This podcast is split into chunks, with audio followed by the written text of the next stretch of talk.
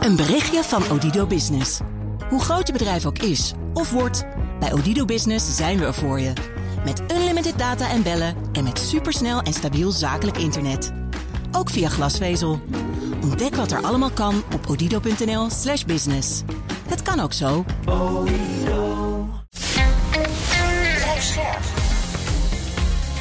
BNR Nieuwsradio. Napleiten. Wouter Laumans en Christian Vlokstra. Het play-incident. Ja, ik liep de wc in en iemand van de nabestaanden was daar en die schrok kennelijk van mij. Uh, en die uh, vertelde dat in vrij stevige bewoordingen dat ze uh, het niet prettig vond om mij te zien.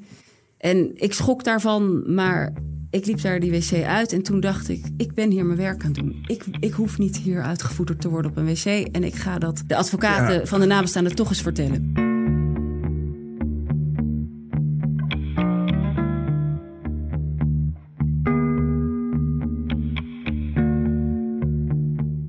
Hallo en welkom bij Napleiten, de podcast waarin we met advocaten, officieren van justitie en rechters praten over strafzaken die hen altijd zijn bijgebleven.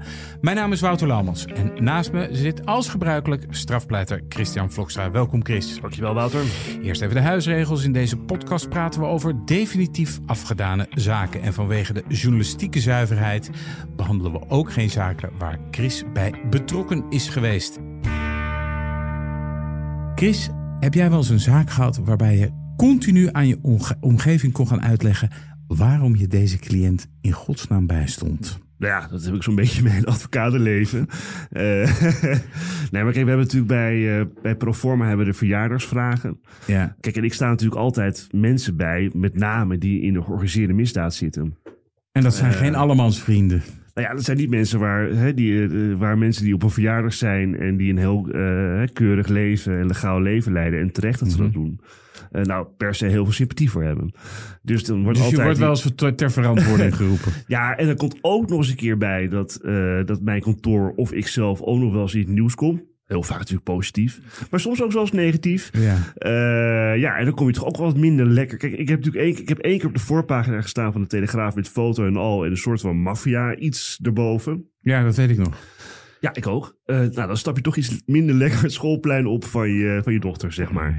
Dus uh, ja, ik heb dat heel vaak gehad. Alleen de zaak die we vandaag hebben, want daar ga je zo meteen toe over, is wel buiten categorie hoor, wat dat betreft. Ja. Nou, we gaan de, luisteraar niet langer in spanning laten, want de zaak waar we het vandaag over gaan hebben, dat is MH17. En dat is een zaak die in het collectieve geheugen van Nederland gegrift staat. Uh, op 17 juli 2014 werd in Oost-Oekraïne een toestel van Malaysia Airlines met vluchtnummer MH17 neergeschoten. Alle 298 inzittenden kwamen daarbij om het leven. Onder de slachtoffers 196 Nederlanders. De aanslag veroorzaakte intens verdriet bij hun nabestaanden en ook wereldwijd was de ontsteltenis groot. Vier verdachten die verantwoordelijk werden gehouden voor het neerschieten werden in Nederland strafrechtelijk vervolgd. Deze mannen hadden destijds sleutelposities binnen de rebellengroepen die vochten in het oosten van Oekraïne. Een van die vier verdachten dat is Oleg Pulatov. Hij was lid van een speciale eenheid van de Russische militaire inlichtingendienst. Hij is de enige verdachte die zich had laten bijstaan door advocaten, namelijk Boudewijn van Eyck en Sabine ten Doeschaten. En bij ons aangeschoven vandaag is Sabine ten Doeschaten uit Rotterdam. Welkom. Dank je. Weet jij nog waar je was op 17 juli 2014? Nou, die vraag is me natuurlijk best wel vaak gesteld inmiddels. En ik, weet, ik, ik kan het moment niet precies herinneren, behalve dat mijn man in Amerika was. En dat die met iemand was die um, iemand kende uit het vliegtuig. Dus ik, ik, ik, ik kan me met name die zorg daar herinneren. Ik heb veel helderder voor ogen um, het moment dat die kisten terug werden gebracht ja. in Nederland. Dat uh, heeft een onuitwisbare indruk. De rest natuurlijk ook. Maar dat kan ik me nog heel goed herinneren hoeveel indruk dat maakte. Weet jij nog? Uh, het, het, is, zeg maar, ik weet nog altijd heel goed waar ik was uh, op, op 9-11. En dat, ja, dat weet ik ook nog. Ja, ja maar, ik ook nog. maar dit kwam gefragmenteerd binnen, kan ik me herinneren. Weet jij dat nog waar je was, Christian? Ja, maar het was natuurlijk ook het punt dat het gefragmenteerd binnenkwam. Kijk, 9-11 is natuurlijk zo'n, heeft zo'n impact gehad. Ja. Omdat je eigenlijk live aan het kijken was hè, naar wat er gebeurde. Ja. Hè, hier kreeg ik weet eigenlijk niet meer waar ik was. Eh, toen MH17 werd neergeschoten. Want eerst hoorde je natuurlijk ja, een vliegtuig neergeschoten. KLM vanaf Schiphol naar Maleisië. Eerst hoorde je in het vliegtuig neergestort. of neergestort. Weet je, het ontwikkelt zich, hè, dat nieuws, zeg maar. Eh, kijk, we hebben het er een keer eerder over gehad in, in Proforma. Toen het vonnis van MH17 kwam. Ja. eh, eh, over dat moment. Wat mij het meeste bijstaat van die periode is zeg maar de periode zeg maar, dat het vliegtuig lag daar met alle, hè, met alle Ja. nou ja, resten en mensen en of overschotten en van alles. En dat niemand er echt bij kon, behalve natuurlijk die, die, hè, die, die separatisten die daar toen zeg maar de, hè, de leiding hadden over dat gebied. En dat je toen die, hè, en, dat, en dat ik ook wel bij mezelf nog voelde, dat je eh, steeds meer woede voelde van hey, weet je, hier moet wat gebeuren. Waarom gaan we niet daar met commando's heen Ja. dat gebied afzetten en, en dat allemaal veiligstellen? En Dat had ik ook. Eh, en nog los van wat er later hè, qua onderzoek allemaal is gekomen, maar gewoon puur om die mensen en hè, dat ze knuffeltjes omhoog hielden. En dat, soort, dat maakt natuurlijk dat maakt het heel erg razend. Ja, en wat ik me ook nog wel kan herinneren was dat, dat je indirect wel mensen kende eigenlijk op die. Jij, jij haalde dat eigenlijk net ook aan, eh, Sabine. Dat je via via toch al snel uitkwam. Oh god, ja. Eh, dat is de dochter van die Ja. eh, man die daar eh, in dat winkelcentrum. Weet je wel, de- het was niet ver van mensen vandaan. Wat ik me ervan kon herinneren. Had jij dat ook? Nou, dit is wat ik net vertelde, maar we hebben toen die zaak bij ons binnenkwam, hebben we het er natuurlijk wel over gehad of wij dat konden doen. Want op het moment dat dat te dichtbij staat, dichterbij dan het, het, het verdriet dat en, en, en de schok die iedereen toen heeft gevoeld, dan kan je zo'n zaak niet doen, denk ik. Eh, dus daar hebben we het over gehad, ook met de rest van kantoor. Maar ik ken de, niemand die, eh, ook niet bij naam bijvoorbeeld, die, die in het vliegtuig heeft gezeten. Weet je waar het vergelijkbaar mee is? Zou ik net te denken met eh, de zaak van Robert M. Ja. Althans in Amsterdam, hè? De Robert M. De, De misbruikzaak. Precies. eh, die had zoveel kinderen misbruikt en dat raakte zoveel gezinnen, zeker in Amsterdam. Dat iedereen wel Dat iemand iedereen in Amsterdam ja. die kende wel iemand, zeg maar, die betrokken was In meer of mindere mate. Precies, en dat Ja. had je bij MH17 natuurlijk eh, ook. Maar natuurlijk Ja. ook heel veel slachtoffers en natuurlijk over heel Nederland. Eh, wat was voor jou, mag ik vragen, voor jou een moment geweest dat je had gezegd... Want net zei ik was met mijn man en die, had een, die was met iemand en die, hè, die was wel betrokken. Dat je had gezegd, dit was er dichtbij gekomen voor mij. Nou, als ik, wel, als ik iemand had gekend, dat, dat zou ik niet hebben En als gedaan. bijvoorbeeld een collega was geweest van je man. Die ik zelf had gekend? Nee, die je zelf niet kent. Maar bijvoorbeeld je man, ik weet niet wat je man doet, hoeft- maakt dat het weet niet ik uit. niet maar eigenlijk. Het is, Nee. het is, ik heb het gewoon helemaal niet hoeven Nee, bedenken. precies. Dus dat Nee. weet ik niet. Hypothese vraag. Hoe kwam deze zaak bij jullie, hoe kwam deze zaak bij jullie eh, terecht? Ehm, hij, eh Polatov, die lag in het ziekenhuis. En die eh, vernam op een gegeven moment dat hij een van de vier verdachten was. Ik geloof niet dat dat een moment was nog dat hij iemand heeft opgezocht. Maar kort daarna heeft hij een brief gekregen van de Nederlandse rechtbank. Waarin stond dat er getuigen werden gehoord. En dat hij werd uitgenodigd om een visie daarop te geven. Toen heeft hij een Russische advocaat ingeschakeld. Eh, zij heeft een brief gestuurd naar de rechtbank gezegd: eh, Ik sta Polatov bij, u hebt de verkeerde, spreek hem vrij. En toen kreeg zij bericht: U mag hier niet optreden. Eh, als hij zich wil verdedigen, dan hebt u een in Nederland ingeschreven advocaat nodig. Eh, dit is de, de website van de NVSA, de, de Vereniging van Strafrechtsspecialisten. Succes. En toen heeft zij een kantoor of eh 10, 15, weet ik niet precies, bezocht. eh, of gesproken of, of contact mee gehad. En ehm, toen kwam ze uit bij ons.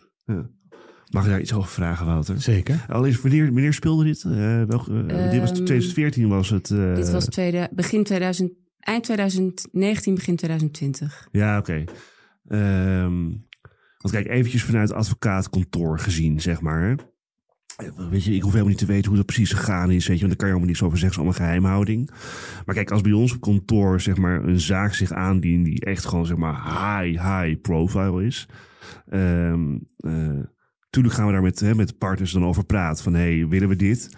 En zeker als we weten van, hé, er zijn meer kantoren, hè, in, in, misschien in de strijd dan ga je ook wel denken van oké, willen we hier ook voor strijden? In de zin dat we een soort van, ja, bijna een soort van pitch willen doen. Hè, om te laten zien. Oh, om de, om de klus binnen te halen.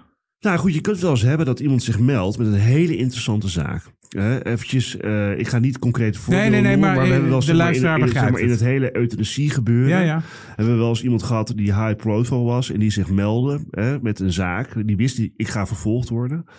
Eh, maar die eerlijk zei, ja, ik praat ook met die en ik praat ook met die en ik praat met jullie en daarna neem ik een beslissing. Oh, dat lijkt Ja. wel een soort tender. Was dat hier ook zo? Nou, eh, we, hadden het, we hebben het er wel natuurlijk met elkaar eh, eh, uitvoerig over gehad. Ook al voordat de vraag bij ons kwam, eh toevallig dat doen? genoeg. Zouden we het doen? Stel Ja. dat deze zaak bij ons zou komen, zouden we dat doen? Dus we hadden, we hadden het er al een tijdje over gehad.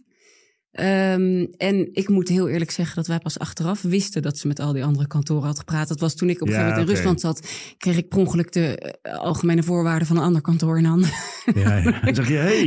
Die was ook in race. Een hey. Ja, maar- Ja, maar je want, hebt dus niet hoeven pitchen, zeg maar, in die zin. nou, we hadden niet door dat, dat het een pitch was. Dus we waren ons er niet van bewust. nee. want op de website van jouw kantoor staat... Sabine eh ten Doesgaten behandelt vooral fraude, witwas en economische strafzaken... waaronder milieustrafzaken.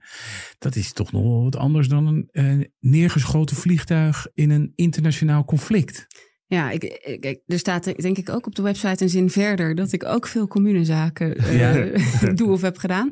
Ehm, dus het is, kijk, niemand in Nederland doet vliegtuigrampen. Nee. Ehm, want gelukkig gebeurt dat niet zoveel. En je hebt natuurlijk internationaal strafrecht, dat was dit niet. Dit was nationaal Nederlands strafrecht voor een Nederlandse rechtbank. En binnen dat soort zaken, mensen die Nederlands strafrecht doen, heb je niets dat vergelijkbaar is met deze zaak. Dus ik wist helemaal niets van bukraketten bijvoorbeeld. Nee. Maar eh, in zo'n economische strafzaak, als ik een strafzaak binnenkrijg waar wordt gezegd dat de mestwetgeving is overtreden, dan moet ik me ook inlezen over Ja. fosfor en meststoffen. En eh, zo ook hier. De, de, de spelregels van het proces zijn precies hetzelfde. Ja. Heb je dit ook bespro- eh, besproken met je omgeving? Van joh, die MA17-zaak, wij gaan hem doen. En, en, en, en wat was de reactie daarop? Eh, ik heb het met op, op een paar mensen na pas besproken met mensen toen we ook al bekend hadden gemaakt dat we het gingen doen. Ja. Daarvoor was het, hielden we dat eh, wel vertrouwelijk, want iedereen ging ervan uit dat er geen verdediging zou zijn. Dus het was wel. Nou, mensen vonden het een verrassend dat er advocaten zouden komen. Dus dat hebben we wel stilgehouden tot we echt zeker wisten en dat ook bekend werd. Ehm, mijn directe omgeving eh hadden daar helemaal geen problemen mee. Nee. Ehm, en ik heb wel het gesprek, hoe kan je dat nou doen? Eh, wel 50.000 keer gevoerd. De Daarna. verjaardagsvraag heb jij heel vaak gehad. Ja, En wat die heb je als strafadvocaat, dat zegt Christian net ook, die heb je als strafadvocaat sowieso, krijg je dat heel vaak. Ja. Maar deze Maar wel in deze het kwadraat, zeg Zijn maar mensen, nou oké, dan snap ik nog wel dat je sommige mensen kan verdedigen. Maar dit, dat begrijpen heel weinig mensen. Ja, dit is natuurlijk een, een nationaal, diep nationaal litteken. Ja, Maar wat zei je dan? Is, is er maar bedoel, je hebt misschien een groter verhaal en een kleiner verhaal, maar in de kern, wat zei je dan? Want ik, Nou, ik, kijk, ik, ik probeer mensen sowieso altijd uit te leggen dat ik niet een daad verdedig. Nee. En ook niet de daad waarvan iemand wordt verdacht. Wij vinden het ook heel erg erg wat er is gebeurd. En wij zeggen niet dat dat goed is en we zeggen ook niet dat dat niet is gebeurd. Maar wat je doet als strafrechtadvocaat is eh, een individu, of, of soms een bedrijf, maar in dit geval een individu, verdedigen dat ergens van wordt verdacht. En als je van een strafbaar feit wordt verdacht, zeker als je dat niet hebt gedaan, is ook heel erg. En in deze specifieke zaak, je zal maar wakker worden met het bericht die Nederlanders zeggen dat jij 300 mensen met voorbedachte raad hebt doodgemaakt. Dat is ook heel erg. En ik vind het heel erg goed en heel nodig dat er dan mensen zijn die ervoor zorgen dat dat ook een werkelijk eerlijk proces is. Mag ik even vragen, Sabine? Sorry, hè? Ja. Eh, want dit is natuurlijk het goede antwoord. Hè? Dit is het antwoord dat we allemaal geven. Eh, maar ging je advocatenhartje ook wel iets sneller kloppen? Of Ja, niet? zeker. Ja, toch? Ja, Dat man, is ook wel een geweldige zaak. toen, toen wij hoorden dat mogelijk die MH17-zaak bij ons zou komen, daar ging mijn hart heel hard van Ja. kloppen. Ja, mag ik er nog één vraag Ja. over stellen? Dan laat ik het weer aan Wouter, want anders eh, ben ik weer de hele boel aan het saboteren. Maar nog eventjes over hoe het werkt op een kantoor. Hè, ehm, eh, kijk, het kantoor waar, eh, waar Sabine werkt, Sjeukrona van, eh, van Sticht, of Sjeukrona van Sticht moet ik zeggen. ja. Dat is gewoon een heel, heel bekend, Haags, hè, degelijk, goed wetenschappelijk, En Rotterdams. goed kantoor. Hè? Rotterdams. Eh, Een Rotterdams En kantoor, Chris. Rotterdams. oh, maar het is van oorsprong Haags, toch of niet? Haags en Rotterdams. Oké, sorry, Haags en Rotterdams. Ehm, hè, dus dat ze bij jullie terechtkwamen, eh of dat deze man bij jullie terecht was op zich niet heel raar, toch? Ik bedoel, er zit wel heel veel ervaring en, en, en van alles. Maar zijn er nog, voor zover je het kan vertellen, binnen kantoor nou nog, is het allemaal geweest, ja, dit gaan we doen? Of zijn er echt nog wel afwegingen geweest? Nou, nee, misschien niet, alleen die zijn hè, uiteindelijk minder zwaar gaan wegen dan om het wel te doen. Ehm, nee, we hebben het er. We hebben, voordat daadwerkelijk de vraag voorlag, hebben we het er echt een tijdje over gehad. En toen de vraag uiteindelijk kwam ook. eh, eh, wat, gaat dit, wat gaat dit doen met je naam? Ga- Ja. gaan, gaan mensen zo boos hierover worden dat er geen zaken meer binnenkomen? Of is het tegendeel juist waar? En, Ja. Ehm, Ja, maar ook omdat je misschien mogelijk te maken krijgt met, ja, met Russische elementen. Hè, los van... Ja, ook. We hebben het Eh, over de beveiliging gehad. ja. Of, of onze computersystemen genoeg Nou, beveiligd zijn. bijvoorbeeld inderdaad, ja. Nee, klopt. Daar hebben we het allemaal over gehad. ja, ja. Maar wij vonden wel echt allemaal... Wij zijn, wij zijn strafpleiters. En je, je verdedigt...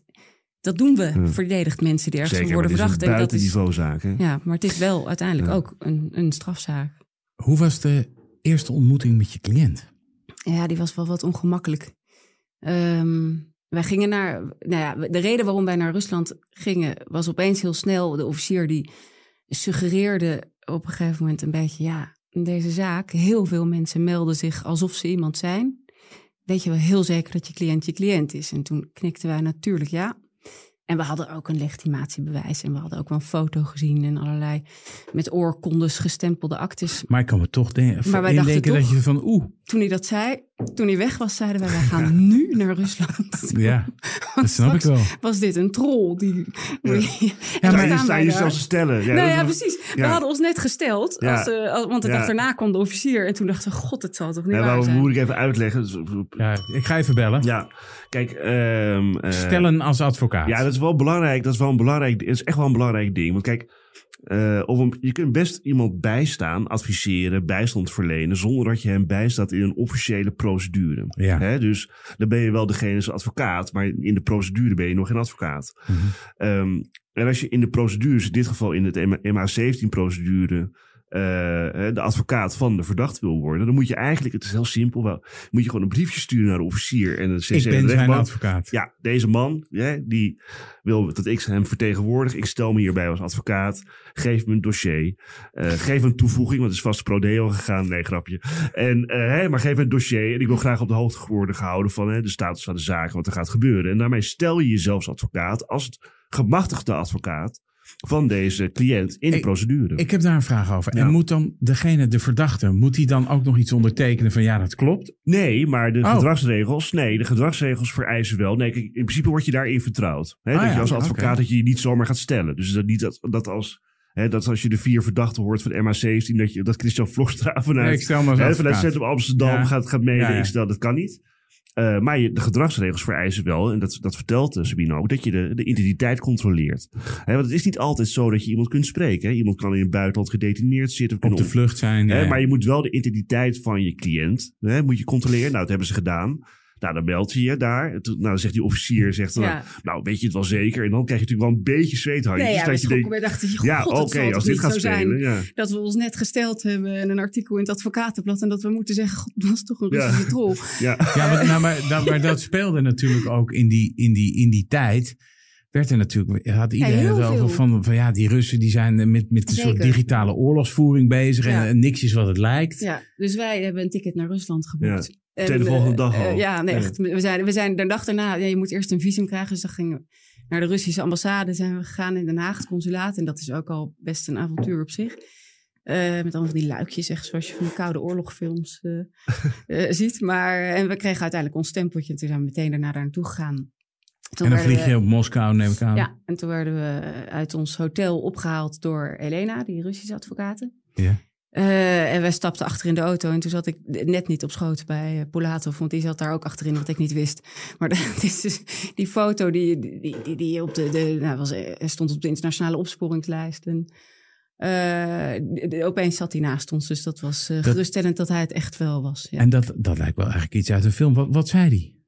Nou, hij spreekt geen woord Engels, dus ik kan helemaal niet met hem praten dan. Dus op dat, dat is heel ongemakkelijk. Je zit daar naast elkaar met z'n drieën in een auto op een rijtje een beetje te knikken. Op de achterbank Eh, gepot, Ja, knik Ja. van hallo. ja.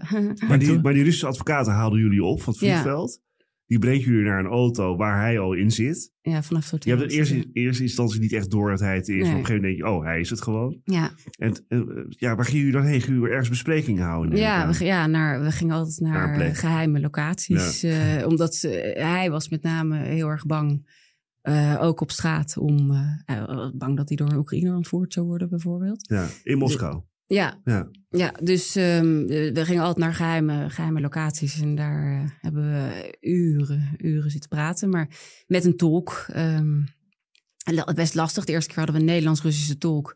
Dat was niet zo'n succes, want die mevrouw eh, had nooit, die, die was nooit in Nederland geweest, iets, maar die had toevallig, vraag me niet waarom, als Russische Nederlands gestudeerd. Dus die kon wel een beetje Nederlands, maar eh, als je het dan over raketscherven gaat hebben, wordt dat snel moeilijk. Dus dat was niet zo'n succes. En de tweede keer, en, en, en de keren daarna, hebben we altijd met een Engels-Russische tolk gezeten. Ehm, maar dat is niet, het is niet, nee, je, je kan niet over koetjes en kalfjes praten. Wat, want wat vertelde hij? Wat voor man is? Ik, ik vraag me af, wat voor man is dat? Wat, ja, dat vraag jij natuurlijk ook Ja. af als je tegenover hem zit. Maar wat voor iemand is, is dat? Is dat, is dat een, was het een stugge man? Was het een, Ja, vond je hem ja? Ja, best. Maar hij was ook heel, heel, heel, heel vriendelijk. Maar je moet hem wel de vraag stellen voordat hij een antwoord geeft. Hij gaat niet uit zichzelf praten. Ehm, en we, we lieten elkaar dan wel eens hij, eh, een foto van zijn kind zien. Dan liet ik een foto van mijn dochter zien. Of mijn zoons. Maar eh, de- meestal het, het meisje vond hij schattig. En daar zeiden we dan wel iets, iets over. Maar eh, buiten de zaak om was er verder heel weinig contact. En welke vragen had je dan voor? Wat, wat, wat, ik bedoel, het zijn hele, een hele zwik vragen. Maar we hebben hier eh, vaker advocaten gehad. En die zeiden, sommige advocaten zeiden, nou, we willen wel graag weten. wat het de- echt zit. Hoe het echt ja, zit. Ja. Nou ja, we zijn, we zijn tien keer daar geweest, tien keer bijna een week. Dus we hebben, we hebben echt heel, heel, heel erg veel tijd geïnvesteerd in proberen zoveel mogelijk feiten te En verzamelen. dan elke dag hem. besprekingen met ja, hem. ja, eindeloos besprekingen. Echt, het is... Maar wacht, Wout, we moeten eventjes, eh, we moeten ons even, even realiseren wat hier gebeurt. Hè, want kijk, Sabine heeft het meegemaakt. Dus die vertelt, hè, je hebt het natuurlijk waarschijnlijk heel vaak verteld alsof dit normaal is. Maar dit is natuurlijk krankzinnig. Hè? Dus de context, hè, normaal gesproken, hè, de Nederlandse strafadvocaten die commune straf, hè, dus moord, doodslag of wat dan ook. Nou, wat Sabine ook doet. Hè, die komt politiebureau, dan ga je naar een voorgeleiding. En, hè, of je spreekt je cliënt op kantoor. Maar jij komt in Moskou, samen met je kantoorgenoot. Eh, je hebt besprekingen op geheime locaties met tolken. Zat daar ook veiligheidsdiensten dingen omheen? Of althans in die nee, zin dat maar allemaal wel... wel, ehm, dat vond ik de eerste keer dat ik dat zag zo mooi. Zo'n eh, grote koffers met eh, zo'n stoorzender. Dat als er eh, afgeluisterd zou worden van buiten, dat dat het geluid verstoort. Dus Die had dat hij dan mee of die hadden mensen om hem heen mee Ja, die zo? regelde de Russische advocaat. Ja, Ja, weet je? En dat je dan op geheime locaties ja een nee, week, bizar eh, hè, tien keer een week. Ja. Nou, ik ken dat soort, dat soort trips wel, maar dan, heb ik, hè, dan gaan wij naar Suriname. Dan hebben we dat, Dubai. zeg maar. Ik ben nooit in Dubai geweest, eh, Wouter. Ehm, en dan in deze context, hè, de internationale context, geopolitiek, vaderlandsbelang. Dat je dan besprekingen houdt met zo'n Ja. man. Weet je, jij vraagt van wat, wat, hè, wat voor man was dat? Dat is een hele mooie vraag. Ja, Maar die context is zo Ja. krankzinnig. En dan dat je gewoon met die cliënt zit. Nou ja, hoe is het gegaan, meneer Poulatov? En dat hij dan stug is. ja, het is. ja nee, het is natuurlijk Nou, en heel logisch hè, dat hij stug is. Het is en een, en een oud, oud legerman. Dus- is sowieso heel anders dan, dan zo'n jurist die een beetje strategisch wil... of, of, of eh, de achterliggende vragen stelt. Hij is recht toe, recht aan. Ja, Maar en eh, weet hij veel wie wij zijn. Hè? Hij Ja. krijgt ook twee advocaten uit, uit dat Nederland. Nederland zegt dat hij 300 moorden heeft gepleegd. Dan moet hij even zijn verhaal gaan vertellen. Ja. Dus dat moet wel een beetje een vertrouwensband Ja. opbouwen ook. Wat ik, ehm, wat ik me afvraag is dat hij had natuurlijk ook gewoon kunnen zeggen, want de drie andere verdachten in deze zaak, die hadden zoiets, nou, dat Nederland, dat zal allemaal wel, wij eh, doen gewoon helemaal niks. Waarom deed hij, eh, ben je erachter gekomen waarom hij wel rechtsbijstand wilde? Ja, ja, ik, ik vind het zo logisch dat hij rechtsbij Nee, maar ik bedoel omdat de drie andere eerder- verdachten, ja, Ja. maar ik vind het eerder zo heel raar dat die andere drie dat niet wilden. En ik zou niet weten waarom die dat niet wilden. Anders dan wat ze in de pers wel hebben gezegd. Dat ze het niet erkennen of, Ja. of iets dergelijks. Nou ja, Maar- dat vind ik ook wel een argument dat je gewoon zegt, joh, ik Ja, herken dat niet je- en ik, kom, ik ga toch nooit internationaal, ze zoeken het maar Ja, uit. je kan eh, niet erkennen tot je in ons weegt, maar die uitspraak ligt er echt. En, Ja, ja. en als zij ooit een stap over de grens zetten, dan worden ze voor de rest van hun leven vastgezet. maar had Poulatov, jouw cliënt, niet de best bepleitbare positie van de vier? Misschien? Ehm, ik Dat denk een samen met. is. eh, nou, dat, dat, dat veronderstelt een, een coördinatie tussen die vier, die er volgens mij niet is.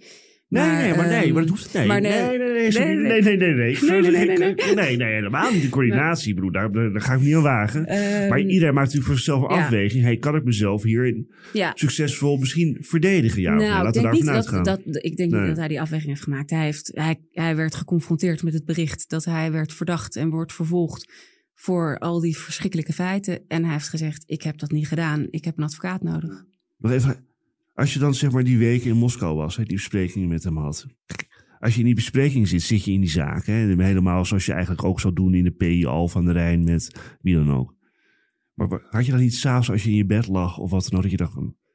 In wat voor een film ben ik Ja, hier eigenlijk beland? die vraag Ja. dat kan ik me ook wel voorstellen. Jawel. En wij hadden elke avond, we gingen altijd met z'n tweeën een hap eten daarna. En elke avond zeiden we tegen elkaar weer van, het is, het is zo bizar Ja. wat hier gebeurt. Maar en ook, maar wat is er, wat is er nou gebeurd eh, eh, in juli 2014? Elke avond weer. En elke keer leek dat weer een, een goede vraag of zo. Terwijl het natuurlijk helemaal geen originele vraag meer was. Want we zijn drie jaar bezig geweest met die vraag, wat is er nou gebeurd? Maar we hadden het elke keer zitten we daar, zaten we daar inderdaad eh, Nou, eindeloos over. Hoe vaak heb je die vraag aan hem gesteld? En wat was zijn antwoord? Nou, de, kijk, wat er, hij zegt, ehm, eh, en, en daar is hij nooit ook anders over geweest, hij weet niet wat er is gebeurd. Dus over wat er wel is gebeurd, daar kon hij eigenlijk Mhm. eh, niet bij helpen.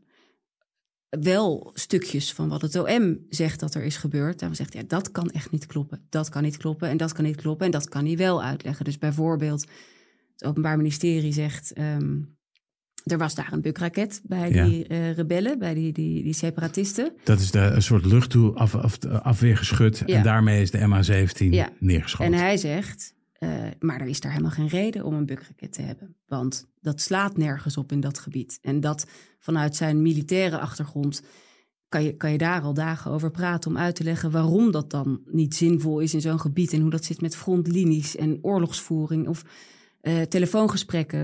Er zitten heel veel telefoongesprekken in het dossier, die zijn getapt. Ook telefoongesprekken waarop het Openbaar Ministerie zegt dat hij is te horen. En hij zegt, ja, dat zijn, dat zijn deceptiegesprekken. Dat in een oorlog hou je je vijand voor de gek, want je weet dat hij meeluistert. En de uitleg van zo'n gesprek en wat hij daar dan mee bedoelde met bepaalde termen... of wat andere mensen bedoelden met sommige termen... daar hebben we bijvoorbeeld heel lang over gepraat. Ja, niet alleen jouw cliënt werd vervolgd, ook drie anderen. Heb je, waarom, waarom specifiek die vier? Weet je het antwoord daarop? Dat, dat die vier eigenlijk vervolgd zijn? Nou, het onderzoek liep naar eigenlijk drie lagen. Ja? Ehm, de, de laag, wie drukte er op de knop? De bemanning van, de, van zo'n Buck Taylor. Het apparaat waar, vanuit waar een raket wordt afgevuurd. Dan heb je de laag waar, waar mijn cliënt een van de vier was. Dat, dat leidinggevende posities bij die separatisten. En je hebt de laag de, waarvan het OM denkt dat die hebben de opdracht gegeven. Dus dat je echt daarboven. ja. En van die middenlaag, zei het OM, dat zijn degenen die daar ter plekke aan het vechten waren. Die wilden dat systeem daar hebben. Die hebben daarom gevraagd en die hebben gezegd, zet hem daar maar neer. Ehm, en ehm, van die middenlaag, daarover zijn heel veel tapgesprekken. Heel veel gesprekken waarin ze spreken over het vervoer van een bukraket. ja. Eh, dus daar is heel veel bewijsmateriaal beschikbaar. Daar, kan je, daar heb je heel veel zicht op, omdat er duizenden, duizenden tapgesprekken waren. En die andere twee lagen, die bemanning, wij hebben steeds gezegd... wij moeten weten wat je hebt aan onderzoek over die bemanning. Want het is natuurlijk cruciaal om te weten wat die bemanning heeft gedacht. Wat ze Van dat luchtafweergeschut. van dat luchtafweergeschut. Wat zij, wat zij voor een opdracht hadden gekregen. Waarom zij op die knop zouden hebben gedrukt. eh, van, van wie ze dat zouden hebben gemoeten. Dat is, is, zeiden wij, essentieel voor de vraag... kan je onze cliënt iets verwijten of niet? En het OM zei steeds, nou... we zijn in een vergevorderd stadium... In, met het onderzoek naar de bemanning... maar nog niet ver genoeg. Dus we doen nu deze laag met die vier separatisten, jongens. En dan komen we daarna... ehm, met, met die bemanning. En nou, dat kwam vrij kort geleden in het nieuws dat dat niet meer waarschijnlijk gaat gebeuren. Maar ik zie jou Nou, ik heb zoveel vragen. Zegt, ehm, Chris. maar, laten, maar laten we het even juridisch houden. Hè? Eh, ook voor mij, want ik, ik heb het zelf ook niet helemaal scherp. Want zij werden vervolgd in een Nederlandse strafprocedure. Eh, gewoon voor moord. Mhm. Gewoon de Nederlandse commune delict moord. Ja, en neerhalen vliegtuig met het doen voor ongeluk van een vliegtuig met eh ja. dodelijke En afloop. gewoon het medeplegen daarvan. Functioneel plegen. Ja. Nu gaat je belletje zeker rinkelen, maar functioneel, de, Nou, functioneel, uit. eh, nou, functioneel daderschap, medeplegen, medeplichtigheid en uitlokking. Die vier dingen stonden erop. ja. Functioneel plegen en functioneel medeplegen trouwens nog eentje, betekent dat je het niet zelf de handeling hebt verricht, dus niet zelf die druk op de knop in dit geval hebt gegeven, maar dat je er zo verantwoordelijk voor bent geweest, zo betrokken bij bent geweest, dat voor het recht jij het zelf hebt gedaan. Ja, eigenlijk de generaal en de soldaten die hij de opdracht geeft Ja. om dat te doen. Of de eh, CEO van een bedrijf die zijn secretaresse een brief laat schrijven. Precies, Dus het, ja. het, is, het maakt eigenlijk niet uit dat iemand anders hand het, eh, de, Nee. de, de handeling uitvoert. Jij doet het eigenlijk zelf.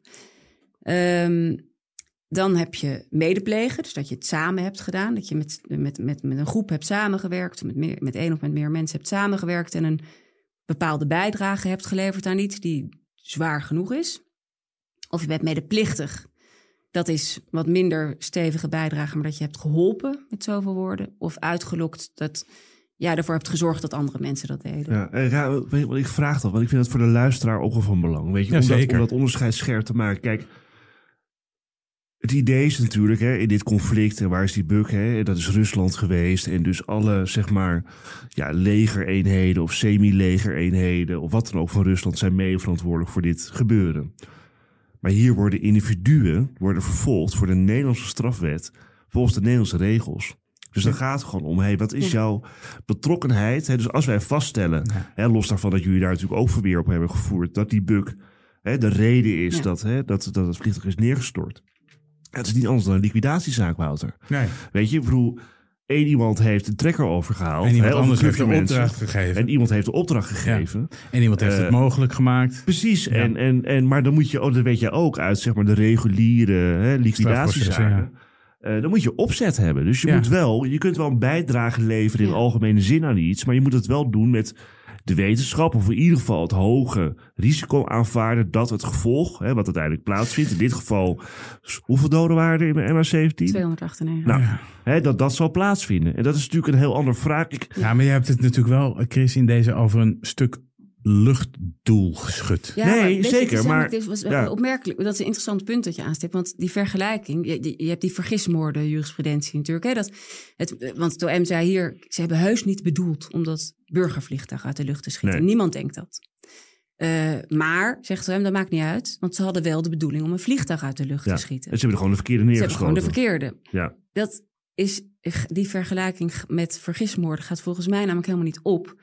Omdat als jij hier in Amsterdam in die onderwereld zit en jij Ja. geeft iemand een wapen met de naam dat het een huurmoordenaar is, dan neem je toch wel op de koop toe. Wellicht dat hij, afhankelijk van de omstandigheden natuurlijk, maar dat hij dat wapen ook gaat gebruiken om iemand daarmee te verwonden of te doden. Ja. In dit geval een luchtverdediging. Dit luchtaf, dit is luchtafweergeschut. Hè? Ja. Het is een luchtverdedigingswapen. Het is helemaal niet de bedoeling dat een Buck Taylor een raket afvuurt. Het Het is, is geen aanvalswapen. het is geen, niet iets wat. Het is een defensief wapen. Ja, maar primair zelfs om, om af te schikken. Het feit dat daar een Buck Taylor staat, betekent dat dat gebied een bepaalde dekking heeft. Dus dat die aanval, als het goed is, helemaal niet komt. Dus er is, het is niet gek om te denken dat, dat, dat er geen raket wordt afgevuurd. Nou, als die al zou worden afgevuurd, is dat om een aanvallende raket uit de lucht te schieten. Ehm, je hebt in zo'n Taylor zitten. Het is moeilijker dan een Boeing eh, de lucht in krijgen, heeft iemand mij wel eens verteld. Het is Om zo'n om zo'n om zo'n raket, raket schieten. af te schieten. Er zit, een, er, zit, er zit een radar in, er zit een friend or foe herkenningssysteem in, er zitten eh, allerlei... Een heleboel alle- technologie. het, is- het is, het is echt heel erg ingewikkeld om, om dat te doen. Ja, Ja, want maar als je die zo'n gasten die bedienen, die kunnen dat. Ja, die zijn erin Die getraind. kunnen dat, maar ja. die kunnen dus als het goed is ook heel goed zien waarop of wanneer ze dat moeten doen. Ja. En dus niet in het wilde weg eh, per ongeluk een raket de lucht in schieten. Dus het idee dat jij niet in die Taylor zat, Ja. maar wel ehm, degene bent die, want ik ben het daar niet mee eens. Het, Openbaar Ministerie zegt ja, maar hij wist dat daar zo'n Taylor binnen zou komen, dus je hebt opzet. Ja. Het enkele weten dat daar zo'n wapen is, veronderstelt ook dat je weet dat iemand alleen maar heel zorgvuldig. Ja, Dat maar daarom, doen. maar daarom is het van belang voor de luisteraar om de positie van jouw cliënt te duiden. Ja. Hè, want heel veel mensen weten dat Ja. denk ik helemaal niet. Ja, ik weet dat wel. Wat is, hè, als in de analogie, Ja. hè, wat is de positie, de feitelijke positie van jouw cliënt bij dit hele gebeuren? Ja. Uitgaande van het scenario van hè, dat die buk eh, hè, eh, eh, de MH17 heeft Nou, neergehaald. hij hij eh, was onderdeel van die separatisten, dus die, die vechten daar om eh, eh, tegen, de, tegen het lokale Oekraïense gezag. op Ja, dat die, die horen eigenlijk bij Rusland, die separatisten. Nou ja, ja, eh, mijn cliënt is even- geboren in dat gebied in Oekraïne. Ja. Ehm, Nee, maar en, ik bedoel, die, ehm, eh, die maar dat worden- zijn de pro-Russische separatisten. Ja, ja. Dat, ehm, eh, en hij nou, ja, had daar zo zijn functie, maar iedereen, het, is, het is voor iedereen duidelijk in dit dossier dat hij niet op de afvuurlocatie was. Hij had ook uh, niet de bemanning onder zijn gezag of iets. Dat werd ook niet gezegd. Het, het, Openbaar Ministerie zegt dat het een Russische legereenheid is. Mijn cliënt zat niet in het Russische leger, ooit wel, maar al lang niet meer. Um, en uh, uh, hij was uh, intelligence, dus hij was bezig met de, de, manier waarop je moest, de vijand om de tuin moest ja. leiden, bijvoorbeeld, zou iets kunnen zijn. Maar hoe werd hij door, door, door het OM bij dit getrokken? Ja, omdat er allemaal tapgesprekken zijn, telefoongesprekken die zijn getapt, waarin onder andere wordt gezegd, de, de, de gesprekken die het OM over mijn cliënt met name naar voren haalde, was hij heeft één dag voor de ramp zou hij hebben gezegd tegen zijn meerdere: uh, we hebben goede luchtverdediging nodig. Ja. Um, en uh, op de dag zelf zou tegen hem zijn gezegd: de Buk M komt jouw kant op. Weet je wat ik zo grappig vind? En dat is misschien persoonlijk. Dat jij, jij zegt ramp. Ik zou altijd zeggen aanslag. Maar dat is natuurlijk ook een juridische kwalificatie. Ja. Ja. Klopt. Ik, ja, maar kijk, het punt is natuurlijk een beetje... Is het opzettelijk gebeurd of per ongeluk? Kijk, waar we ons goed moeten dat is, dat is Ja, natuurlijk ja. de vraag. Aanslag impliceert natuurlijk in ieder Ja, geval. eh, het- ja. hè, ik, het- ik zou daarom, daarom, ik denk altijd dat het opzettelijk is gebeurd, maar dat is een juridische kwalificatie. Wat ik denk maakt daardoor niet zoveel uit eigenlijk. Ja, maar nog los van het feit dat Sabine als advocaat Ja, van nee, überhaupt hebben eh, bestreden hè, dat het vliegtuig Ja, door de bukraket nee, maar dat begrijp ik. Nou, eh, ja, geraakt is, toch? Nou, niet? we hebben gezegd dat je niet kunt bewijzen dat het die bukraket is Nee. geweest. Mag ik even vragen, nog even één analogie maken, Wouter, ook voor de luisteraar? Hè? Dus, dus de positie die eigenlijk Poulatov hierin heeft, is dat hij wetenschap heeft van het feit, hè, in een liquidatiezaak, zeg maar wat, hè, dat andere mensen een raketwerper ter beschikking krijgen. Die andere mensen hebben misschien met die raketwerper allerlei bedoelingen. Maar dat weet deze persoon niet. Dus hij weet, het gaat komen. Hè? Hij, hij is binnengebracht of hij is gekomen. Hij ligt nu daar. Maar wat ermee gaat gebeuren, ook geen idee. Dat is eigenlijk dan in Ja. analogie de positie van jouw cliënt ten aanzien van deze bug. Als je de feiten van het Openbaar Ministerie volgt, dan wel. En van de rechtbank overigens. Maar Ja. klopt. Als je, want, want hij zegt dus, ik wist helemaal niet, die, die hele Buck Taylor. Ik Nee. heb er niks mee te maken gehad. Ik heb het niet gezien, ik heb het niet gehoord, ik wist niet. Maar als je er al van uitgaat dat het klopt zoals het OM zegt, dan wist hij dat daar een Buck Taylor was. Maar precies zoals jij zegt, niet wat daarmee zou gebeuren of iets. Nee. Ehm, kreeg jij, eh, was het moeilijk om hem eh, ja, het Nederlandse rechtssysteem uit te leggen? Want dat moet je natuurlijk ook doen. Ehm, ja, dat, Je moet natuurlijk wel uitleggen van ja, dat werkt bij ons zo. We hebben eh, geen jury bijvoorbeeld. Ik weet niet of ze dat in Rusland hebben, maar Ja, nou, ik weet ook niet of het helemaal is gelukt om dat goed uit te leggen. Want dat hebben we natuurlijk wel geprobeerd, maar dat is, dat is echt heel moeilijk om Ja. met elkaar te praten als je elkaars taal niet spreekt. En eh, nee, we hebben heel veel tijd eh, geïnvesteerd in proberen. Dan deze stap, dan deze. Want hij was heel ongeduldig. Hij wilde heel graag. Er moet mijn verhaal moet komen. Ik, ik, en dan legden wij uit, nou, we zijn nu in de fase van onderzoekswensen. We gaan eerst nog vragen stellen. En dat, eh, dus dat hebben we wel geprobeerd uit te leggen. Maar ik, ik, ik twijfel zeer of dat goed is gelukt. Wat ik me ook nog kan herinneren rondom eh, eh, ja, de, het, het neerschieten van de MH17 is dat, ehm, dat er eigenlijk direct veel filmpjes en theorieën over naar buiten kwamen. Hè? Je had Ja. dat Bellingcat, die kwamen eigenlijk met van nou, dit is wat er gebeurd is. Ik, ik kan me herinneren van mezelf dat ik ook die filmpjes en die theorieën allemaal eh, zat te lezen. En dat ik dacht, zo, dat is knap dat ze dat allemaal zo snel hebben uit weten te dokteren. Volgens mij op de dag Mhm. van de, eh, ja, ik zeg aanslag, eh, die eh, w- werd er al een hele hoop duidelijk. Maar, maar realiseer nog een keer eventjes. Ja, nee. zoals zeg maar, met die bespreking in Ja, maar het is, Moskou. het is mijn... je hebt nee, een plaatsdelict Ja, ja, ik waar zeg maar de hele Ja, nee, wereld over praat. Hè? Het is echt krankzinnig, hè? Het is... Maar er komen dus Ja. allemaal filmpjes. Ja. In hoeverre hebben die ook jouw werk beïnvloed? Ik bedoel, want ik kan me voorstellen... Enorm. Want, en niet, en niet, niet op de manier waarop jij denkt, denk ik. Want wij, wij hadden, we hadden die filmpjes natuurlijk ook wel gezien. En die Ik dacht, dat is ook. bewijs. Dat, precies. Maar eh, ergens hebben, hadden wij dat idee natuurlijk ook voordat we aan die zaak begonnen. Net als iedereen hier in het land. Eh, maar op het moment dat je dan als advocaat zo'n zaak gaat doen, kijk je daar heel anders naar. En dan zeg je tegen elkaar, nou laten we maar eens afwachten wat er in het dossier zit. En dat gaan we kijken. En we hebben meteen tegen elkaar gezegd... Zaten die filmpjes in het dossier? Ja, al, al de halve, half internet zat in het dossier. Ehm, Mag Maar- jij vragen? even, Ja, ik ben even benieuwd hoe- ja, ja, hoe dat ja, was. maar in ieder geval zeiden wij tegen elkaar, we, zien wel wat erin zit. En ehm, op het moment dat het duidelijk is, dan gaan wij niet tegen de klippen opstaan pleiten, tegen beter weten in, dat iets, iets niet bewezen kan worden als het wel zo is. En, want want zo'n filmpje, dat is gewoon door een computer gemaakt. Hè? Dat, uh, die animatiefilmpjes dat je Ja. een raket ziet, dat- dus dat is in die zin geen bewijs. Dus wij dachten, nou, laten we hopen dat er niet te veel, eh, dat er niet vijf getuigen zijn die zeggen, hey, Pulatov was het. Want de rest, daar is heel veel. Maar we gaan het zien. Ja. En, en, en wij gingen dat dossier, dat duurt eindeloos stuk, want het was ontzettend groot. 65.000 pagina's Ja. eh, heb ik ergens ge- begrepen. Ja, maar en, en, en, dan ga je lezen. En wij- ja, wij kregen die zekerheid gewoon niet. Dat, eh, En die kwam daar telkens die filmpjes tegen. Ja, want dat Bellingcat, dat is een soort online onderzoeksgroep, is dat eigenlijk, die aan de hand van geoposities allemaal feiten naar boven Ja. weten te peuteren. Ja, maar Bellingcat, weet je, dat maakt hun niet eens heel veel uit. Nou ja, goed. Kijk, ja, maar kijk, ja, maar ik als leek kan me dat gewoon... Nee, zeker, maar laten we ben even de analogie weer maken. Hè? Ja. Dus met een, een reguliere moordzaak, waarbij er wat DNA-bewijs tegen jouw cliënt is. Mhm. En dan heb je drie, vier deskundigen, DNA-deskundigen, activiteiten hè, op allerlei niveaus. En die op, da- op basis daarvan construeert de OM een, hè, een, een scenario tegen jouw cliënt. Hij is schuldig. Dan besta je dus als advocaat met je cliënt sta je tegen vier deskundigen. Hè, om die, dat zij staan dus op basis van al het onderzoekmateriaal, wat al gigantisch is, tegen. eh, Kijk, dat dossier, dat, is, dat, dat bestaat waarschijnlijk voor de helft uit deskundige onderzoek. Op allerlei niveaus. Ik bedoel, we kennen toch allemaal de uitzendingen en de reconstructies. en Ja, dat, dit zijn de inslagen en dit, dit. En Klopt. satellietbeelden, alles. Je hebt dus, je hebt dus een, een, een, een, ja, zeg maar een macht van deskundigheid tegenover je. Niet normaal. Wat die echt. gewoon krankzinnig is. Het is, het is zo bizar om te merken, want dat weet jij ook in een strafzaak. Mensen, jij weet er veel meer van dan, dan behalve de, de, de verdachte en de slachtoffer Ja. wellicht. Maar als het goed is, weet jij er veel meer van dan de rest van de maar in dit mensen. geval niet.